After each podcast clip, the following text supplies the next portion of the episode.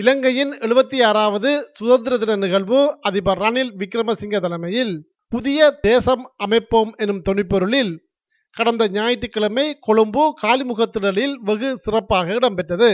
இந்த நிகழ்வில் தாய்லாந்து நாட்டின் பிரதமர் இஸ்ரேத்ரா தபிசின் அவர்கள் பிரதம அதிதியாக கலந்து கொண்டிருந்தார். மிகுந்த பாதுகாப்பு நடவடிக்கையின் மத்தியில் இந்த சுதந்திர தின நிகழ்வு இடம்பெற்றது. இதேவேளையில் வடக்கு கிழக்கு மாகாணங்களில் இலங்கையின் சுதந்திர தினத்தை புறக்கணித்து பல்கலைக்கழக மாணவர்கள் காணாமலாக்கப்பட்டோர் உறவினர் சங்கத்தின் பிரதிநிதிகள் அரசியல் கட்சிகள் சிவில் சமூக பிரதிநிதிகள் மற்றும் மத பிரமுகர்கள் என பல்வேறு தரப்பினரும் இணைந்து வடக்கு கிழக்கு மாகாணங்களின் பல்வேறு பகுதிகளில் எதிர்ப்பு போராட்டங்களை முன்னெடுத்திருந்தார்கள். கிளிநொச்சியில் இடம்பெற்ற போராட்டத்தினை கலைப்பதற்கு போலீசார் நீர்த்தாரை பிரயோகம் மேற்கொண்டதோடு கண்ணீர் புகை குண்டுகளையும் வீசியிருந்தார்கள். சுதந்திர தின நிகழ்வு தொடர்பில் இலங்கை ஆசிரியர் சங்கத்தின் செயலாளர் ஜோசப் ஸ்டாலின் கொழும்பில் இடம்பெற்ற ஊடக சந்திப்பு ஒன்றில் இவ்வாறு கருத்து வெளியிட்டார். இன்னைக்கு சுதந்திர தினம் எப்படி நடக்குது? மக்கள் இல்லாத சுதந்திர தினம். மக்கள் யாரும் இல்லை. ரணில் ராஜபக்ச எல்லாம் இருக்கிறா- எல்லாரும் இருக்கிறாங்க. அவங்களுக்கு தேவையானவர்கள் கொண்டு வந்திருக்கிறாங்க இடி தாங்கிகள் நிப்பாட்டி இருக்குது எல்லாம் செஞ்சு அவங்க இந்த சுதந்திர தினத்தை கொண்டாடுறாங்க. இந்த சுதந்திர தினம் கொண்டாடுறது மக்கள் இல்லாம கொண்டாடுற சுதந்திர தினம். இந்த மக்களின் வரியை செலவழி செய்யற சுதந்திர தினம். செய்ய செய்யக்குள்ள மக்கள் சுதந்திரமா? மக்களின் கருத்து சுதந்திரத்தை இல்லாம ஆன்லைன் ஆக்ட கொண்டு வந்து தான் இவங்க இந்த சுதந்திர தினத்தை கொண்டாடுறாங்க. வடக்கு கிழக்கில் இடம்பெற்ற போராட்டங்கள் தொடர்பில் அதில் கலந்து கொண்டவர்கள் இவ்வாறு கருத்து வெளியிட்டார்கள். மட்டக்களப்பில் இடம்பெற்ற போராட்டத்தில் கலந்து கொண்ட வேலன் சுவாமிகள் இவ்வாறு தெரிவித்தார். அமைதியான வழியிலே ஜனநாயக முறையிலே எங்களுக்கு எதிராக நடந்து கொண்டிருக்கின்ற அடக்குமுறைகளுக்கும் ஈழத்தமிழர்களுக்கு எதிராக நடந்து கொண்டிருக்கின்ற இன அழிப்புக்கும் இனப்படுகொலைகளுக்கும் நீதி வேண்டி எங்களுடைய இந்த ஒரு கருத்து சுதந்திரம் ஒன்று கூடுகின்ற சுதந்திரம் போன்றவற்றை பேச்சு சுதந்திரம் போன்றவற்றை அடிப்படையாக வைத்து ஒழுங்குபடுத்தப்பட்ட பேரணி நீதிமன்ற தடை உத்தரவின் ஊடாக குறிப்பிட்ட சில ஏற்பாட்டாளர்களுக்கு எதிராக தடை உத்தரவு பெறப்பட்டு அதனூடாக முடக்கி எங்களுடைய மக்களை அச்சுறுத்தி இன்றும் இன்றைய நாளில் கூட இப்பொழுது கூட அடக்குமுறைகள் நடந்து கொண்டுதான் இருக்கின்றன. அந்த விதத்திலே இந்த அடக்குமுறைகளுக்கு எதிராகத்தான் நாங்கள் தொடர்ச்சியாக போராடி வருகின்றோம். அம்பாறை மாவட்டத்தில் இடம்பெற்ற போராட்டத்தில் கலந்து கொண்ட தமிழ்த் தேசிய மக்கள் முன்னணியின் ஊடக பேச்சாளர் சுகாஸ் ஊடக சந்திப்பு ஒன்றில் இவ்வாறு தெரிவித்தார். இலங்கையினுடைய சுதந்திர நாள் தமிழர்களை பொறுத்தவரையில் கரிநாள் என்பதை வலியுறுத்தி தமிழர் தாயகமெங்கும் வடகிழக்கெங்கும் பாரிய மக்களினுடைய போராட்டங்களும் எதிர்ப்பு அலைகளும் நடைபெற்றிருந்தது. இவற்றை அடக்குவதற்காகவும் ஒடுக்குவதற்காகவும் இலங்கையினுடைய அரச இயந்திரமான போலீசாரும் இராணுவத்தினரும் விசேட அதிரடிப்படையினரும் சகல பல பிரயோகத்தையும் உபயோகித்திருந்தமையை நாங்கள் அவதானிக்க முடிந்தது. இது வன்முறையினுடைய உச்சக்கட்டம். ஜனநாயகத்தினுடைய குரல் வலையை நசுக்குகின்ற செயற்பாடு தமிழ் மக்களை குறைந்தபட்சம் அவர்களுடைய கருத்துக்களை வெளிப்படுத்துவதை கூட எந்த வகையிலும் அனுமதிக்க மாட்டோம் என்பதை இலங்கை அரசும் அரச இயந்திரமான போலீசாரும் இராணுவத்தினரும் மீண்டும் ஒரு தடவை சொல்லியிருக்கிறார்கள். இது தவிரவும் கடந்த வாரத்தில் இடம்பெற்ற முக்கிய செய்தியாக இருப்பது அமைச்சர் ஹெகலிய ராம்புக்வெல அவர்களது கைது நடவடிக்கையாகும்.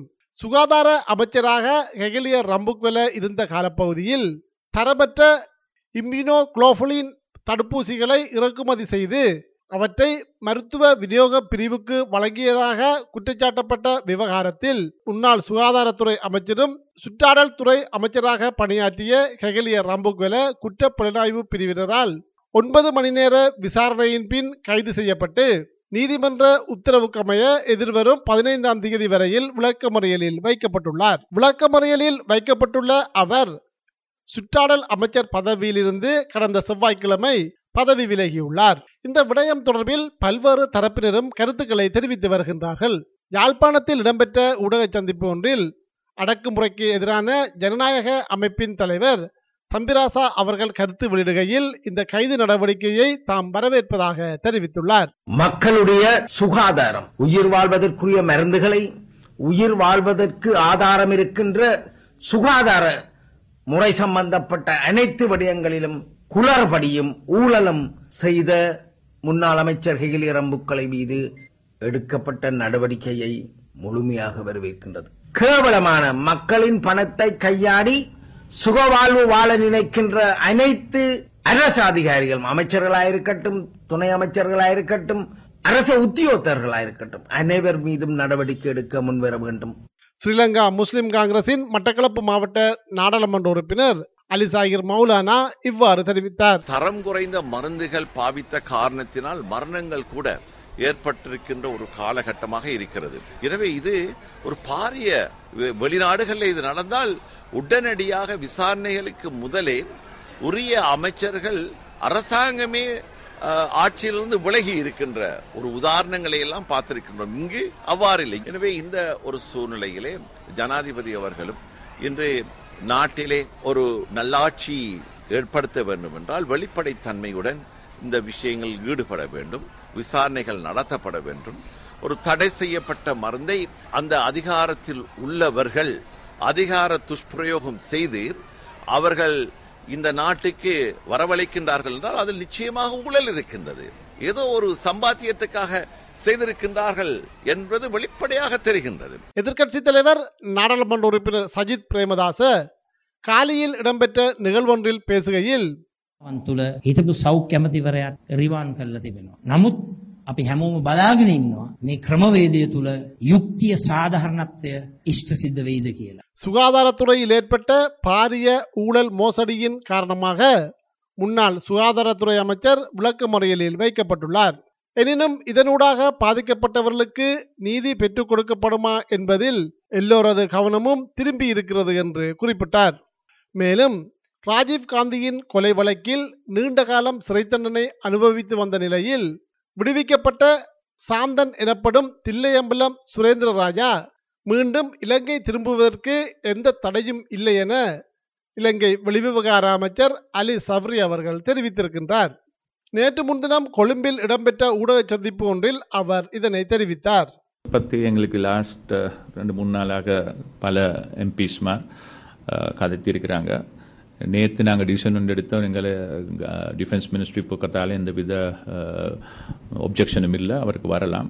ஸோ நான் டிப்யூட்டி ஹை கமிஷனருக்கு பேசி அதை ஃபெசிலிட்டேட் பண்ண சொல்லலாம் அவங்களுக்கு வாழ்கிறாங்க இப்போ. ப்ராப்ளம் உண்டு.